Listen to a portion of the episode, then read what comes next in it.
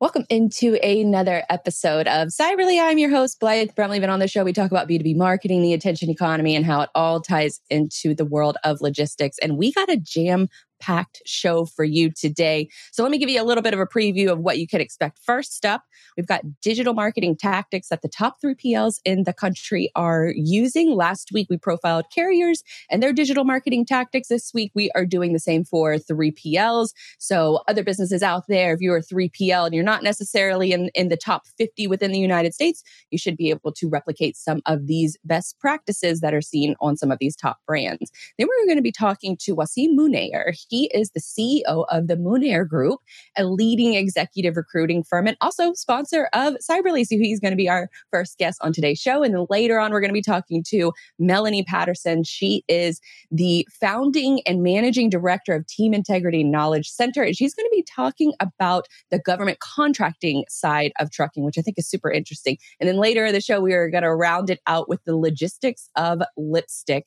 and how it's an economic indicator of how how the economy is performing. So, really fascinating sort of deep dive. And we'll get into that later on in the show.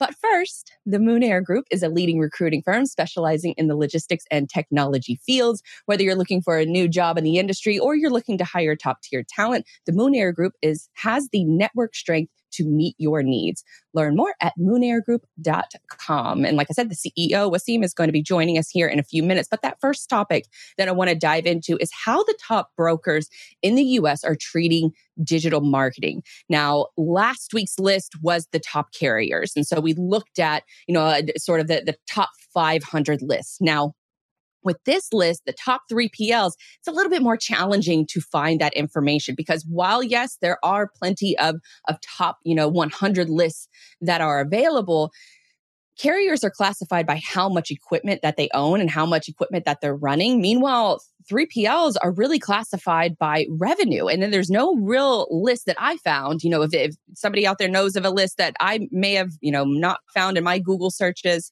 um, but the 3PL list, you have to, th- there is no indication of whether they're asset based or non asset based, whether they're only solely based in the US or do they have worldwide operations? Are they a freight forwarder or a freight broker, which is also a little bit different um, between those two demographics. So, top 3PLs, you know, we're kind of working with uh, a limited source of re, or I guess a limited amount of resources for these top 10 lists. But I found a pretty good one. So knowing all of that. Here is the top 3PLs list from Armstrong and Associates back in 2020 that listed the top 3PLs based on revenue. We got a link to that study in or that those results in the show notes in case you want to check out more of it. But this list is from 2020.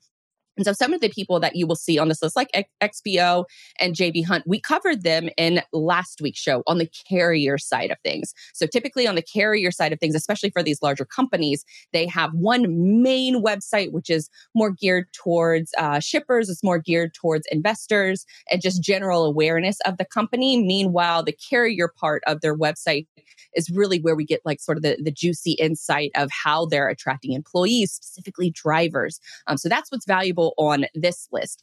But some of the best ideas from this list, the Armstrong and Associates list, came from really like the middle of the pack. It's 53 PLs. And so you're going to kind of see a lot of the same things, especially towards the top of that list, where a lot of folks are using their website presence as a general overview of their company. But we still found a lot of really interesting insights. But with all of that said, I am still one person doing this research in addition to managing a full time job. So if I miss something, I'm sorry, be nice but you can also submit good marketing examples to me. Just find my contact information, shoot me a DM over, you know, on any of the various social media platforms. You can find all of those linked in uh, everythingislogistics.com is really where you can find a lot of those things. So send me those good marketing examples that you see in freight and we'll highlight them on the show. So with all of that said, what you should be using from this information I'm about to give you is sort of use it as inspirational. Not all of these tactics are going to be right for your business. It's not going to be right from a budget standpoint or just a, a time capacity standpoint, but you can use it as inspiration. You can use it, use it as building blocks to add on to your digital media presence, your website presence, and connecting all of those dots. So you can, at the end of the day, recruit better employees and also get better customers. So knowing all of that, use this list as you know some inspiration that you can take into your marketing planning now or in the future so first few key takeaways if you have as a 3pl your website, if you have the the ability from a technology standpoint to give instant quotes, that was one thing that really stood out, especially among the top the top companies listed on there, is to have the instant quoting ability. Because for a lot of 3PLs, having someone submit a quote on your website is like the holy grail of metrics of proving the success of your company. It's it's really the most important thing that you want a visitor to do. And so what I saw as as far as like a commonality among a lot of these different companies is that they put that information in the hero section of the website. And the hero section of the website is that first frame that you see when you go to the desktop version of a website or a mobile version too. It's that that first section. What does that look like? Is it an image? Is it a video? What does that text say? What is that CTA button that you have in that section before the user scrolls? That is called your hero section. And so for a lot of these examples, I'm going to bring one up first. It's Kuehne+Nagel is how you pronounce this company name. I'm sorry if I'm mispronouncing it wrong. I'm probably not. Looked for like six different YouTube videos to hear someone pronounce the company name so I could try to get it right. So I think that's how you pronounce it. But if you're looking at the screen, you can see in their hero section before you scroll, they have a tab that says how can we help you today? And in the search bar, you can list out all of the different ways. So, do you want uh, to submit a request for quote? Do you want to find tracking info? Do you want to search for a blog article? Do you want to search for their social media or their contact information? You can search for it in that search bar. So that they are giving you the ability that if maybe if you're not there to submit a quote because to be honest it's kind of rare that folks do arrive on your site and complete a form in order to submit a quote.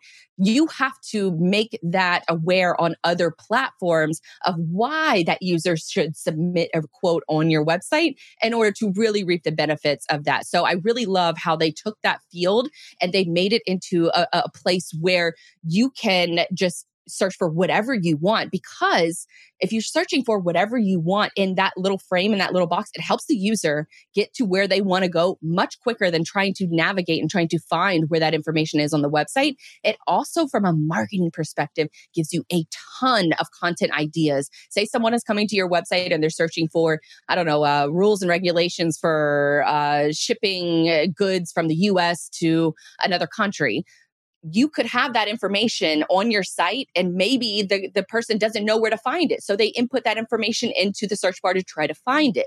Or if the person is searching for that information and it's not already on your site, that gives you the perfect indication of how you should be adjusting your content plan because you should be adding that to your content plan. If the user is searching for it and it fits within your business model and, and your revenue targets and whatever sort of messaging goals that you have, then that also helps. Search bars in a website is relatively easy to add into the functionality of your site and it gives you so much more valuable insight. Like for, for my website, Digital Dispatch, I get a weekly report every single single week of how folks arrived on the site and then what did they search for when they arrived on the site. And that gives me ideas of where I'm having gaps in my content and where I need to make more content in the future about those specific topics. So I thought that that was a really good example.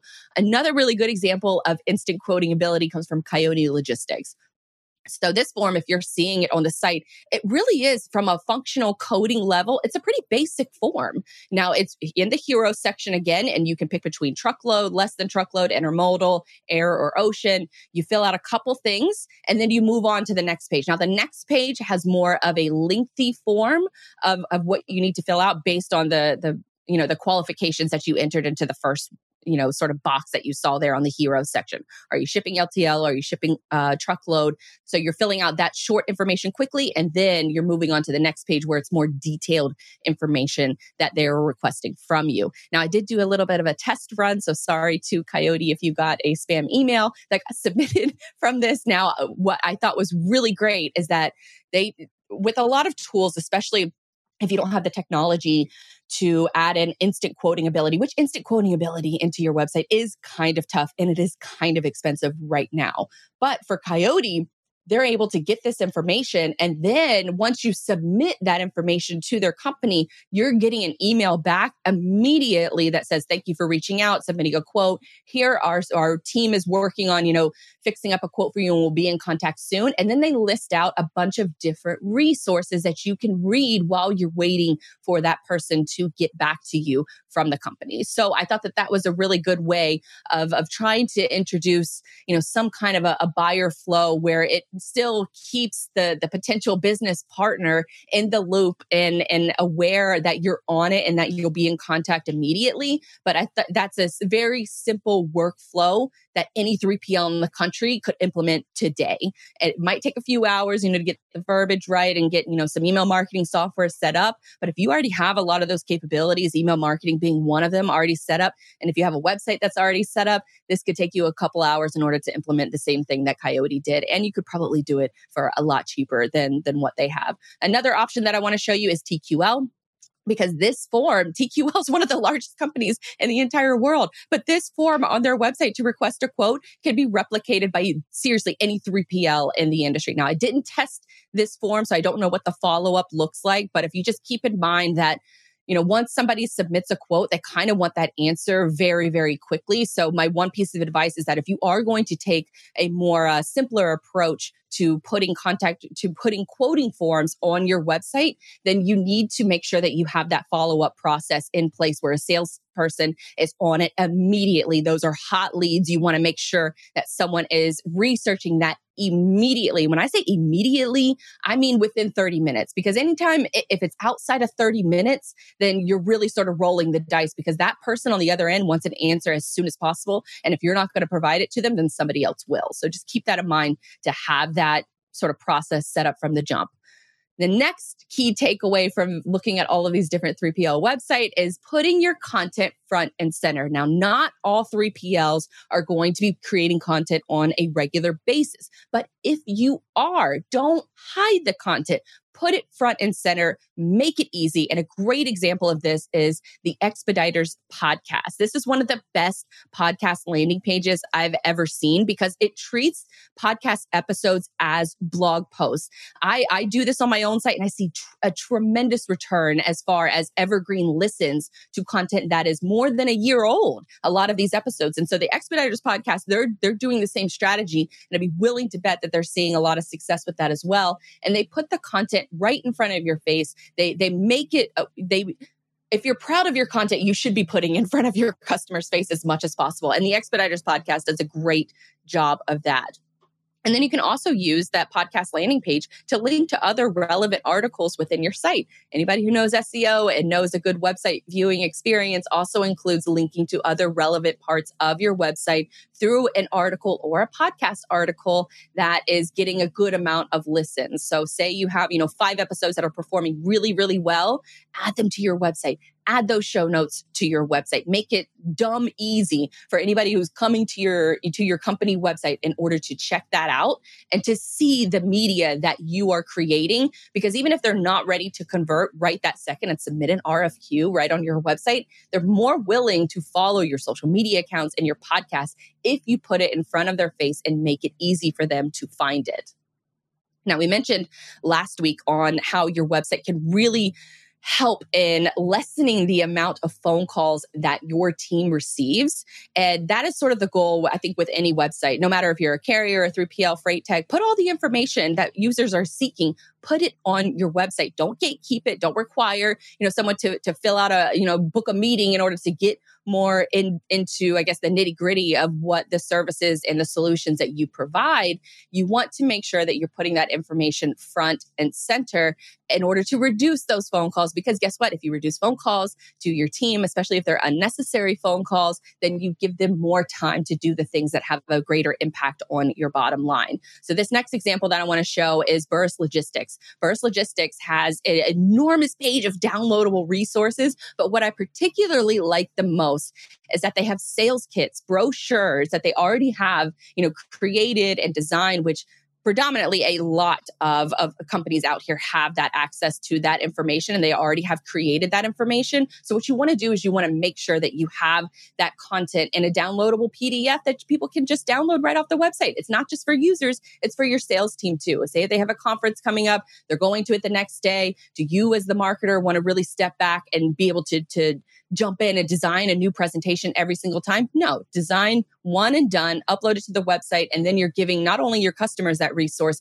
but you're giving it as a sales resource as well, especially if you have locations all over. So, few takeaway tips use your website to reduce those phone calls when you are answering the questions with your content it's better to put your face on camera. I know a lot of people are scared to do that, but put your face on camera and answer some of those questions. That will establish trust and credibility much more so than just, you know, I don't want to say like a talking head or like an illustrated video or or one of those kinds. Answer a simple quick quick quick question, two to five minutes, and you already have your face on camera. So that develops authentic- authenticity and trust with the users who are visiting your site. And then the last tip make your website a one stop shop but don't expect it to be like this magical lead fairy. Just because you add an RFQ or sales brochures to your website doesn't mean that people are automatically going to show up to your site unless you give them reason to.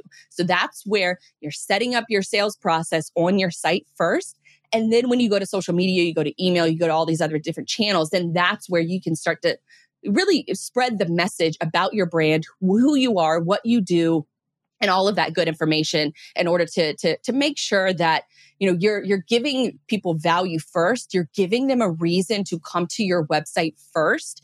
And then when they get to the website then that's where it really it if you created the right experience, you're creating a no brainer solution for them to reach out to you to request a quote, to download a sales brochure, or to follow you on social media, follow your content, all that good stuff. So, those are the biggest takeaways from looking at the digital marketing tactics from some of the really the, the biggest 3PLs in the US since 2020, that is. Now let's segue into our first guest. Let's go ahead and bring in Wasim Munayyer. And uh, Wasim, welcome into the show. Now, you are a fellow North Florida resident. So um, we got Jaguars football season coming up. We have uh, hopefully some higher hopes than the previous season. But for maybe for folks who who don't know about you and your business, can you give us a little bit of breakdown on on who Wasim is and the Munayyer Group? Yeah, absolutely. Thanks, Blythe, for having me. I really appreciate it. It's a long time coming. Uh, thanks, FreightWaves, also for having us on here as a sponsor. It's super exciting for us. It's also a first for us.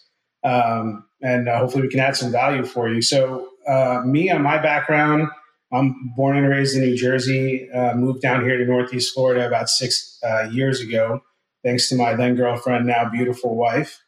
And we are in Ponte Vedra Beach, right, out, right outside of Jacksonville. Um, been in business for about six years, running the Munayyer Group. Um, so that's a little bit about my background. So, how did you pick? So, for your recruiting firm, how did you pick logistics and technology? How did you, I guess, or did you always have an interest in logistics? Sure. Yeah. So, so good segue from from my background. So, I started out recruiting, working for some of the largest agencies in New York when I was still uh, living in New Jersey, and so I cut my teeth there, uh, and they were strictly technology search firms. So I really started on the technology side. And the only reason I got into logistics was like a lot of the folks in logistics, uh, wasn't really deliberate, to be honest with you. I was recruited by uh, one of the larger 3PLs to be an internal recruiter, uh, which was one of the best things that ever happened to me because it gave me an opportunity to really learn um, a lot about logistics and just being able to interview people in multiple um, areas of logistics from freight forwarding to domestic transportation to terminal operations, maritime side, uh, contract logistics. I was able to interview people in all of those areas working for that company for about two and a half years. And that gave me a really good crash course into the logistics world.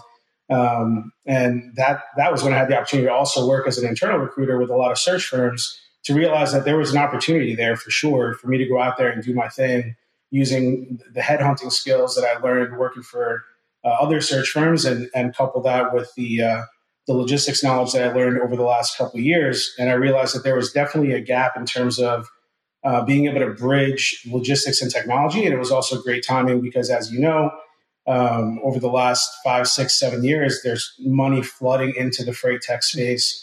and there's a demand for folks who really understand both the nuts and bolts and logistics, but also are very tech forward in their thinking, and they're really looking to move the industry forward from a technology standpoint.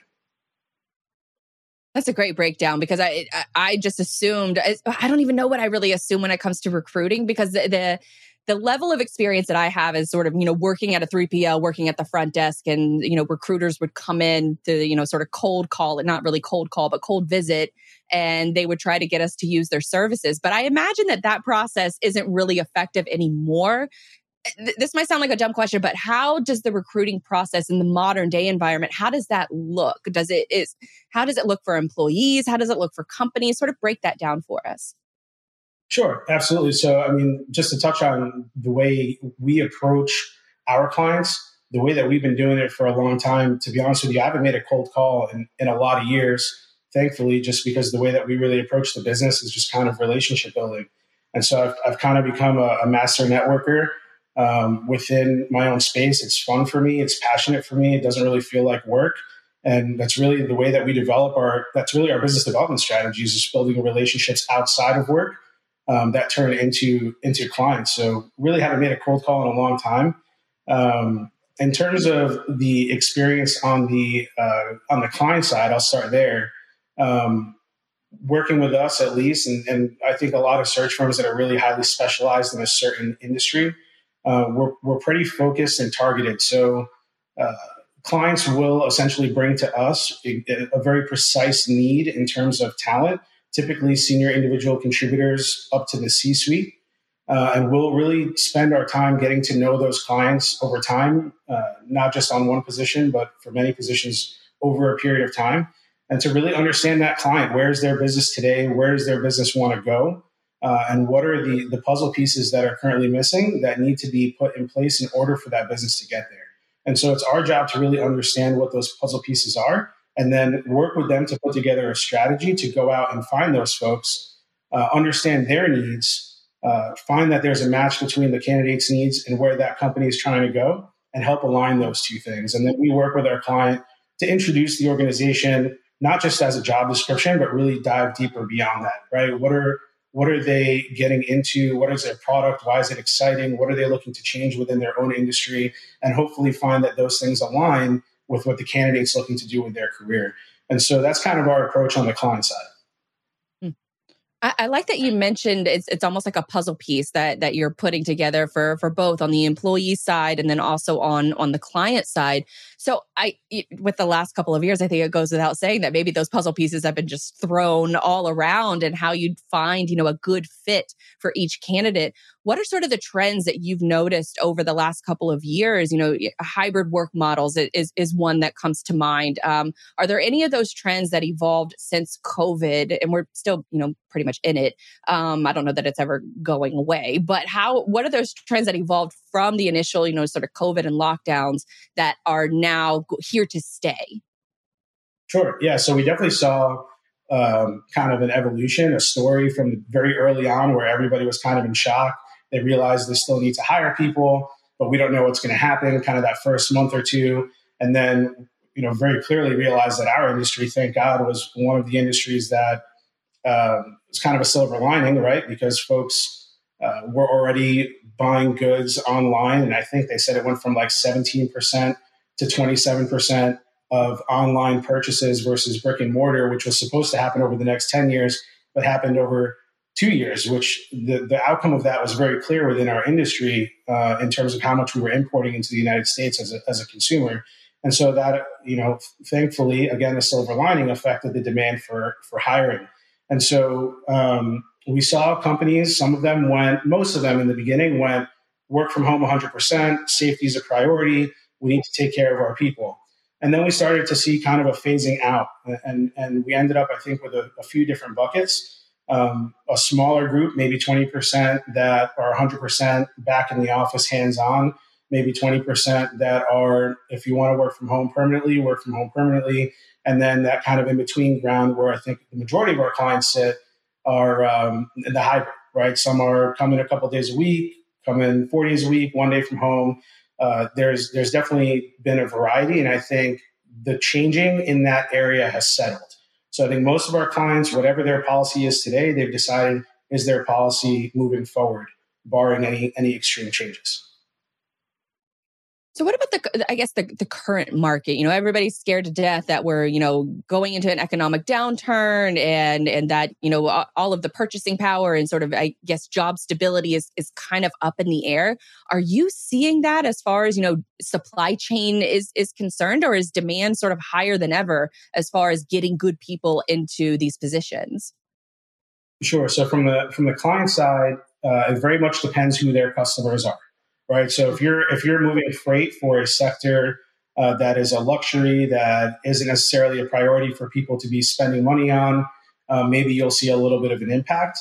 Uh, most folks are, are moving freight; there are necessities, um, and so for for those folks, it's still booming, right? People are still consuming. Um, you know, there, I think there's there's an excess of money still in the economy that's available for people to spend, and they're still spending that money folks have developed habits of being able to um, you know easily consume things by pushing a couple buttons on their phone. It used to be just the younger group and during covid the older the older groups grandma and grandpa were kind of forced to learn how to do that and, and now they're spoiled with it. So we're still seeing consumers purchase and as a result the supply chain is still moving um, at pretty high volumes and the demand for talent as a result of that is still pretty high. So i think ultimately it depends who are the customers of our clients and, and for now, what we've seen is that the hiring is still equal to or even greater uh, than what it was maybe six months ago or 12 months ago.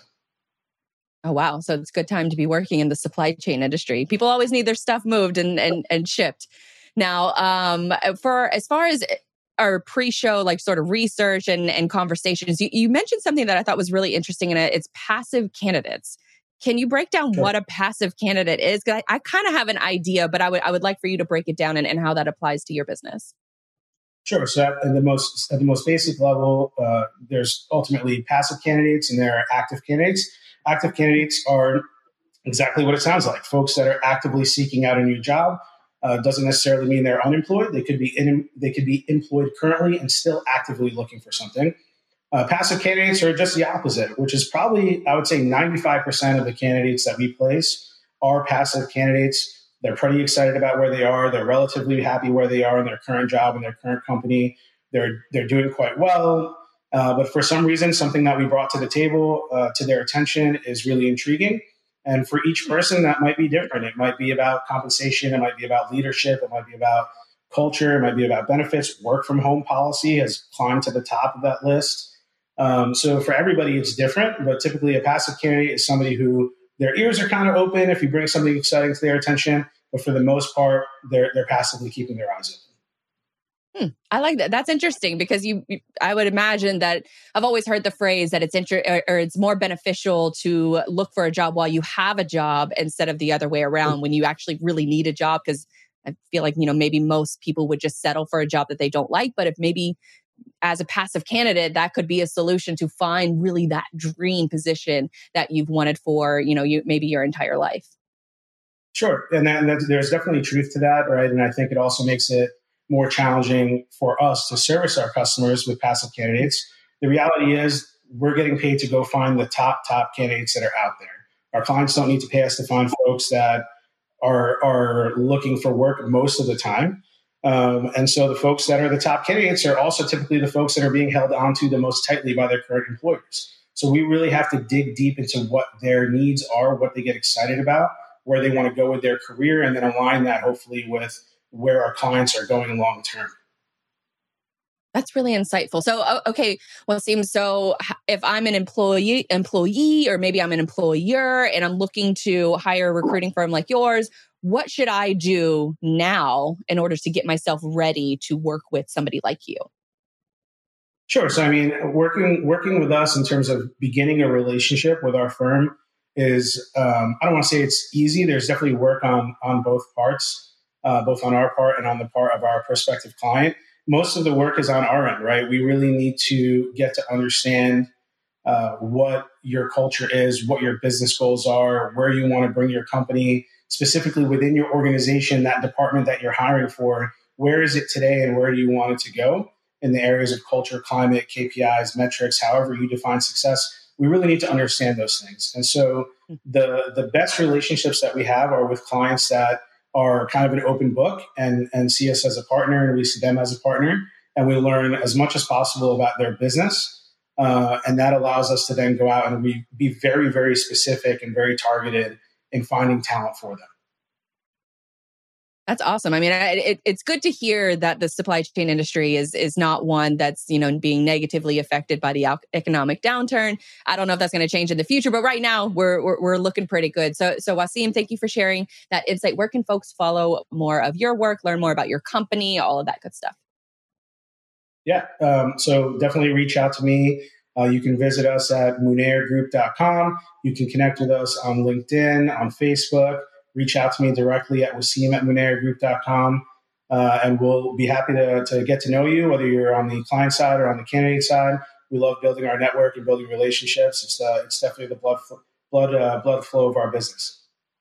Awesome. Thank you so much. We're going to have you back here in in a few weeks, so we'll we'll dive more into a little bit um, of this discussion, which I, I, think is fascinating. Watching how you know people flow through work and where they choose to to work and why not, and and why they choose to make the decisions that they do. So thank you again for joining. Thanks, Blythe. Appreciate it. thank, thank you, you so much. We'll we'll see you soon. All right. Well, that's also a really good time to mention Wasim's company want to boost your bottom line. Start with hiring the right talent. The Munayyer Group is a leading recruiting firm that specializes in identifying the top logistics and technology talent.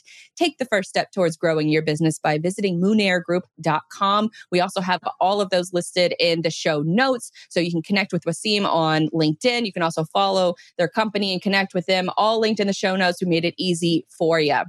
All right, let's bring on our next guest. She's Melanie Patterson, founder and managing director of Team Integrity Knowledge Center. Welcome back, Melanie, for the second time on the Cyberly Show.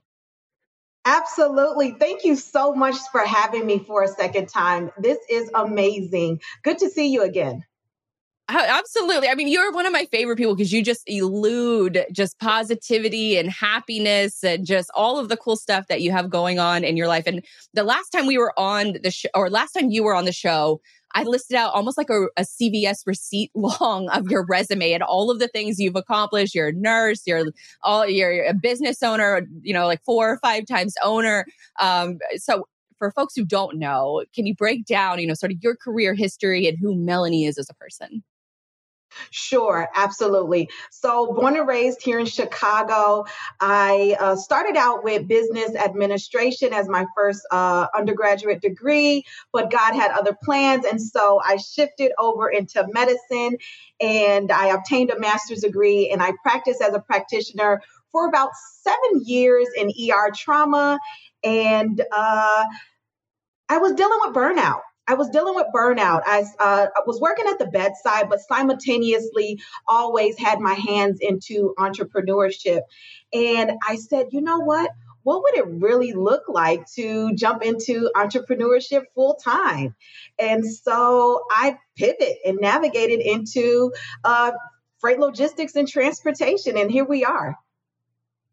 That's awesome. So, so one of your your I think the biggest success stories of uh, for you is is your Team Integrity Knowledge Center. It's basically a, a knowledge based platform for the trucking industry. And, and and what I love about you is that you're you're knowledge first. You put that information out into the world first without really expecting you know anything in return. And I, I think a lot of businesses and leaders are scared to share that knowledge, but you're really forthcoming about what you've learned in this industry when did you decide that you and, and Team Integrity were going to be a knowledge first solution? Yeah, yeah. So let's backtrack just a little bit. So, with Integrity Transit Co., uh, we're an asset based carrier here in the Midwest. I said, there's no way that I can uh, leave medicine, enter into entrepreneurship, procure these units and run them off of the load board essentially. So I got mentorship and I started to do the research. With that, I was introduced to government contracting. So, Integrity Transit Co. is a certified minority woman owned transportation company, and the government is one of our customers. Not only that, they've really been pivotal in us sustaining in this current volatile market right now. Mm-hmm. And so I said, there's no way that I can achieve this level of success and not reach back to my community.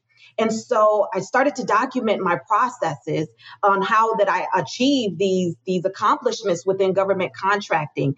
And that was the beginning, the inception of Team Integrity Knowledge Center. And I wanted to lead with education first because that's pivotal in government contracting. We need to lay down the foundation and understand what this looks like specific to freight logistics as it's a, as it's a very niche specific uh, category within the paradigm of government contracting. And, and that and, was one uh, thing from, from, oh, go ahead. No, no, no, go ahead. Well, I was going to say that's one thing that I didn't really know. I, I, I, knew about government contracting, but I didn't know that it applied to freight and logistics in the in the trucking industry. I, am assuming that maybe other people don't know that as well. So, can you kind of give us an overview of what government contracting looks like in freight? Yeah. So once again, government contracting is a is a paradigm. They purchase anything from office supplies uh, to tra- hauling, transportation services, right?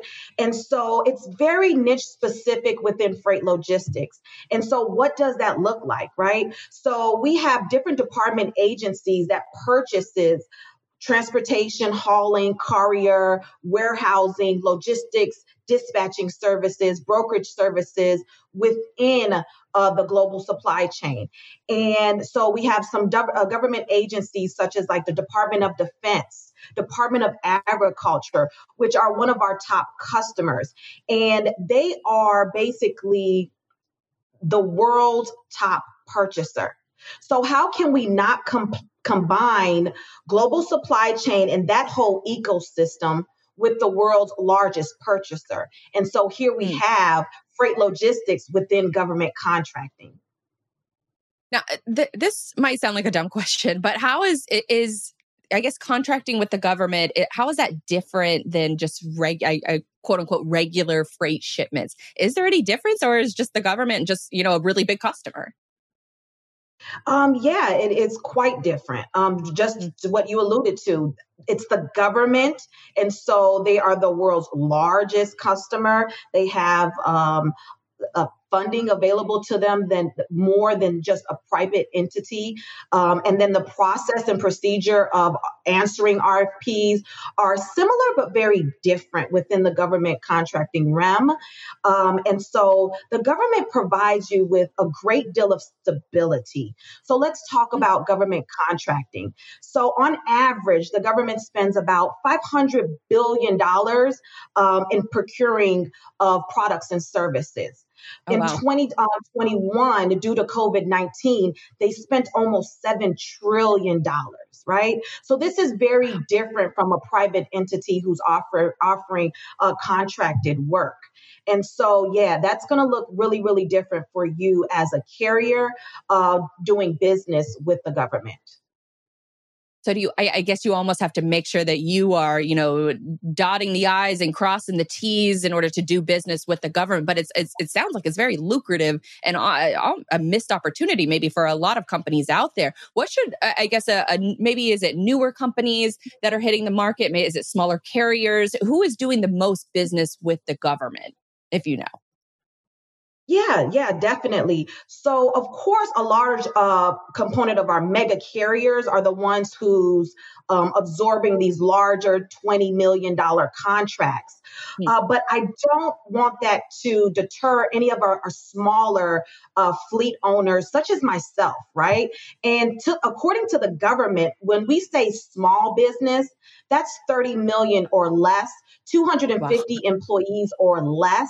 And so for me, that's not that small, right? right. And so, yeah, right.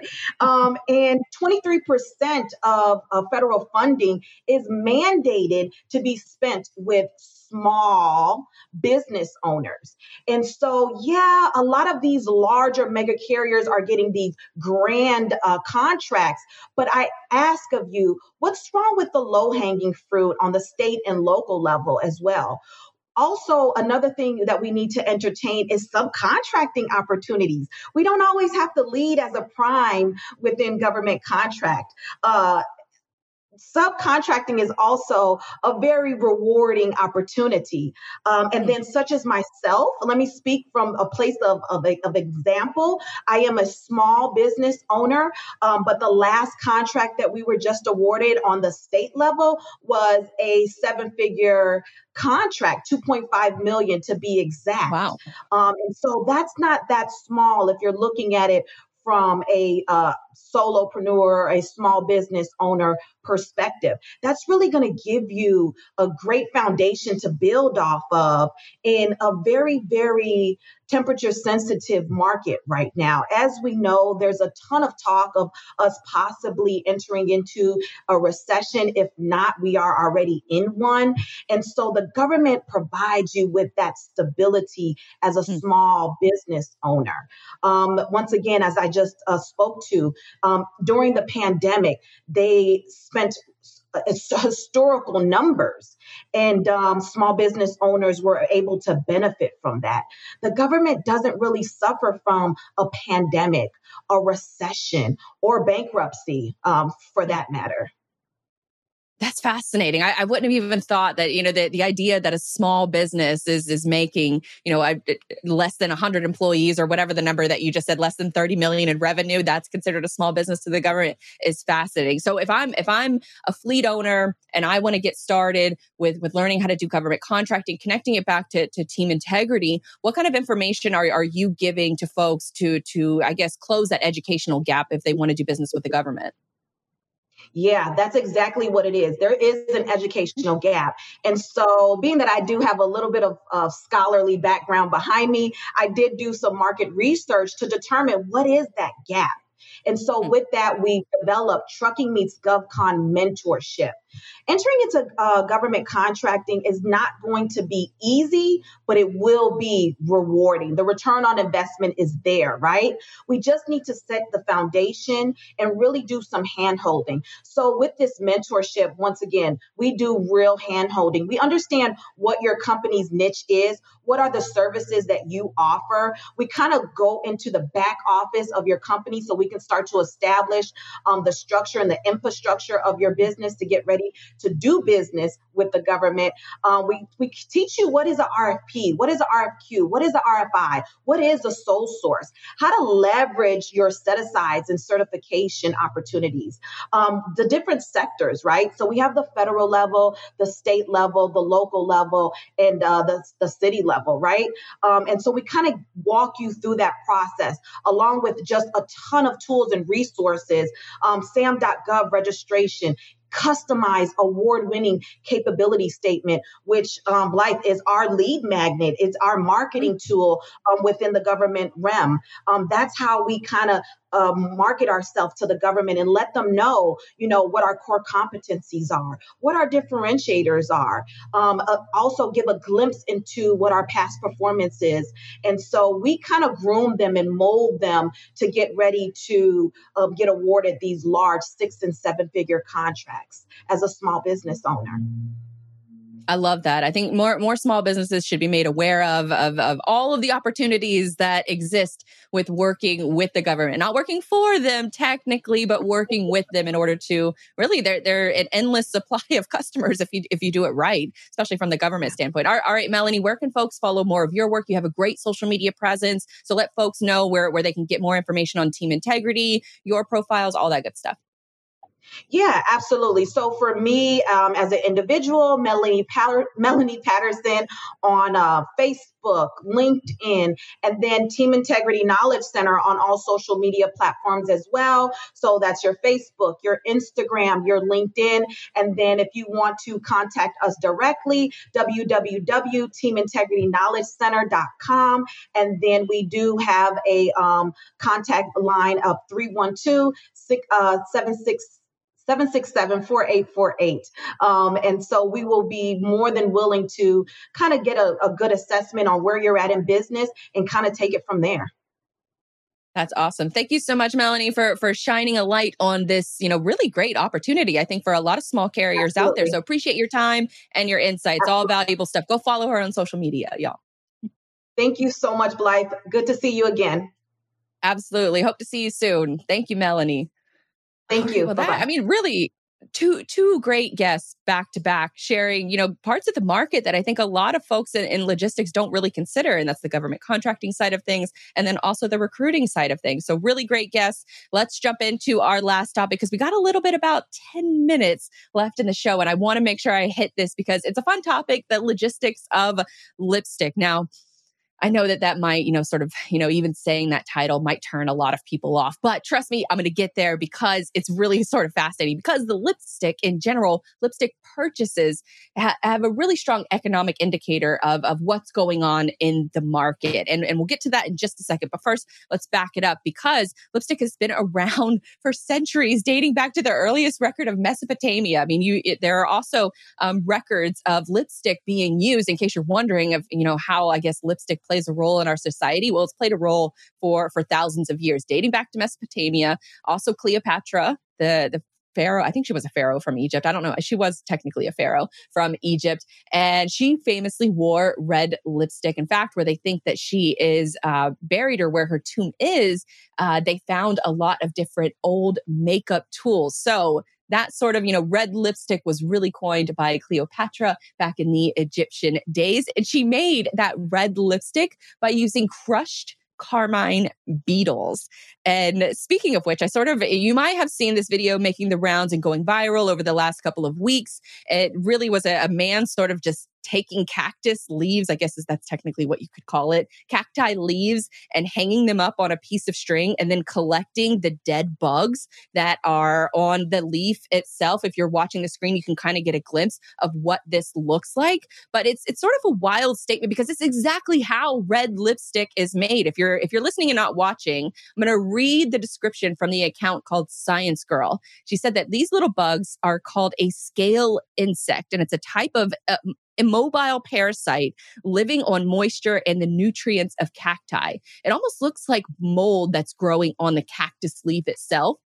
Now, from this insect, a natural dye is derived called carmine. And quoting the science girl here, she said, the insect produces carminic acid that deters its predation by other insects. Although, ironically, the thing that saves it from predators is the main ingredient for carmine dye.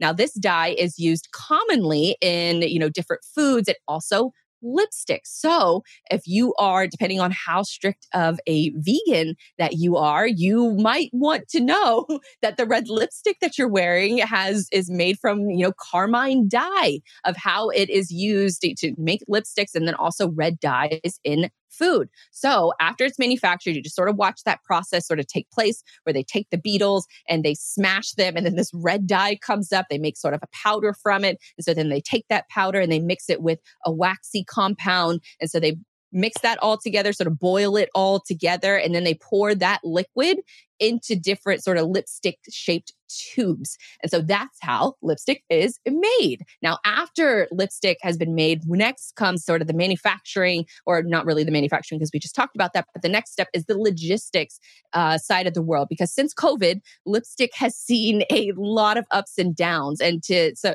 give you some fun facts, a side effect of those initial lockdowns and mass mandates saw lipstick sales dip to 15% and prices declined by 28%.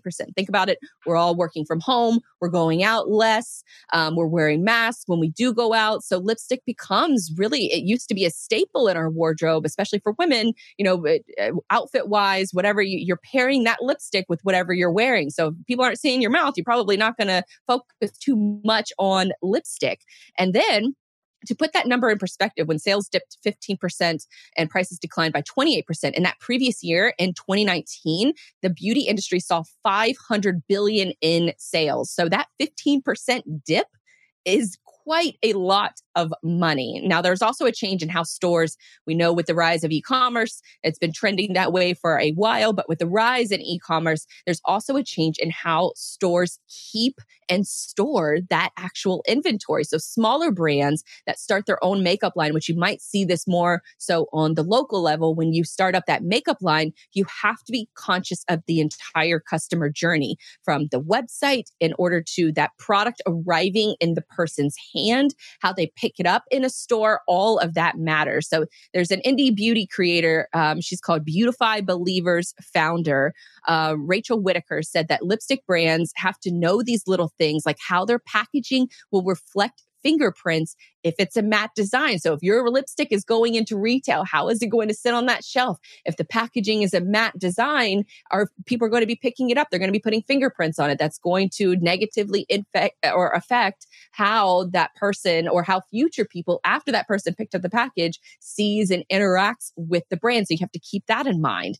And then there was another thing that she she said to keep in mind as well is having smaller shipments sent to retailers distribution center instead of retail stores. I thought that this part was kind of fascinating where retail stores now they have to monetize every inch of that space in order to make money. So they don't really have the back rooms anymore where you can go in the back and see if there's anything else available or if there's, you know, more just stored in the back that doesn't exist anymore. So that same um that same beauty founder, uh, Rachel, she said that retailers do not have huge storage facilities. Instead, they have distribution centers where everything goes in and goes straight back out again. There is no back room because each inch of the retail space has to earn money. And so lipstick brands need to be prepared to ship in smaller quantities far more regularly and then manage the costs around that as a sort of a i guess a beauty influencer or a beauty beauty founder she helps other founders sort of start their own uh, you know makeup empire start their own lipstick empire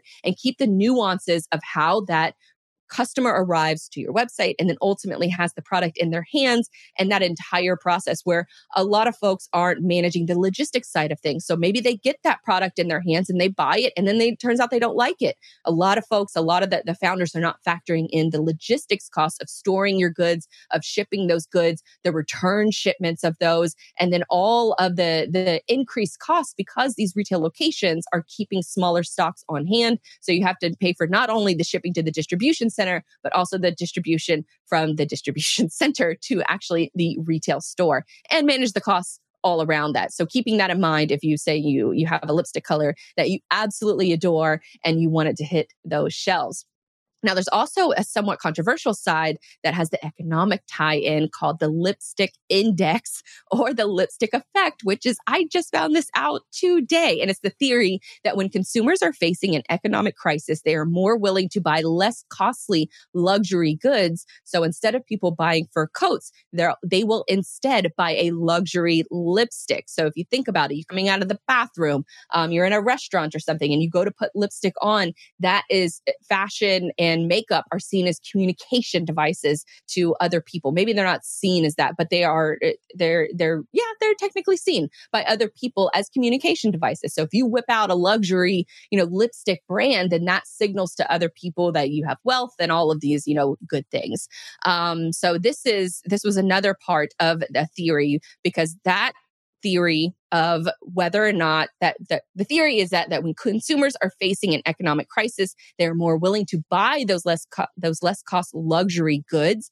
But that's kind of anecdotal and it's kind of controversial in that respect because in a recent study by university researchers, the effect is attributed to evolutionary psychology. This lipstick effect is driven by a woman's desire to attract males with resources and depends on the perceived mate attraction function served by these products. So, in addition to showing how and why economic recessions influence women's desire for beauty products, this research also provided novel insights into women's mating, psychology, consumer behavior, and the relationship between the two. That although the lipstick effect had garnered some anecdotal lore, the present research suggests that women's spending on beauty products may be the third indicator of economic recessions, an indicator that may be rooted in our ancestral psychology, which is fascinating all in the same jump. So we're talking about a product that's been around for thousands of years. It's made from bugs. And then now it's an economic indicator. So you're, you're probably knowing all of that. You're probably wondering, well, how are lipstick sales doing? Because if lipstick sales have increased, then we might be in some trouble. And uh, new data from the global market tracking firm from NPD Group finds that sales of lipstick and other lip makeup grew 48% in the first quarter of this year over over the previous year. So it's more than twice as fast as any other products in the beauty category. So um, if you have your money on an upcoming uh, recession, maybe we're already in it. We probably are, but um, the lipstick sales from the first quarter of this year may be predicted that long before you know there were other indicators. So the lipstick effect, the lipstick index. And all of that happens from a little bug that we have murdered for thousands of years to get red lipstick. So, really fascinating sort of deep dive into the logistics of lipstick. And it all sort of stemmed from, uh, you know, a man in the middle of the woods making carmine beetles and turning them into a red lipstick. So I hope you enjoyed that segment on the logistics of lipstick. And sort of as we round out today's show, thank you guys for tuning in. All of the replays, you can catch them on FreightWaves TV. You can also catch them in your favorite podcast player of choice. So App, Apple, Spotify, there's a dedicated Cyberly feed. So just search for, search for Cyberly in your favorite app of choice. You can find more of my work and all of my socials over on my just main sort of central distribution website. And that's everythingislogistics.com. We will be back next week, 2 p.m. Eastern Standard Time, right here live on FreightWaves TV. But until then, I will see you all real soon.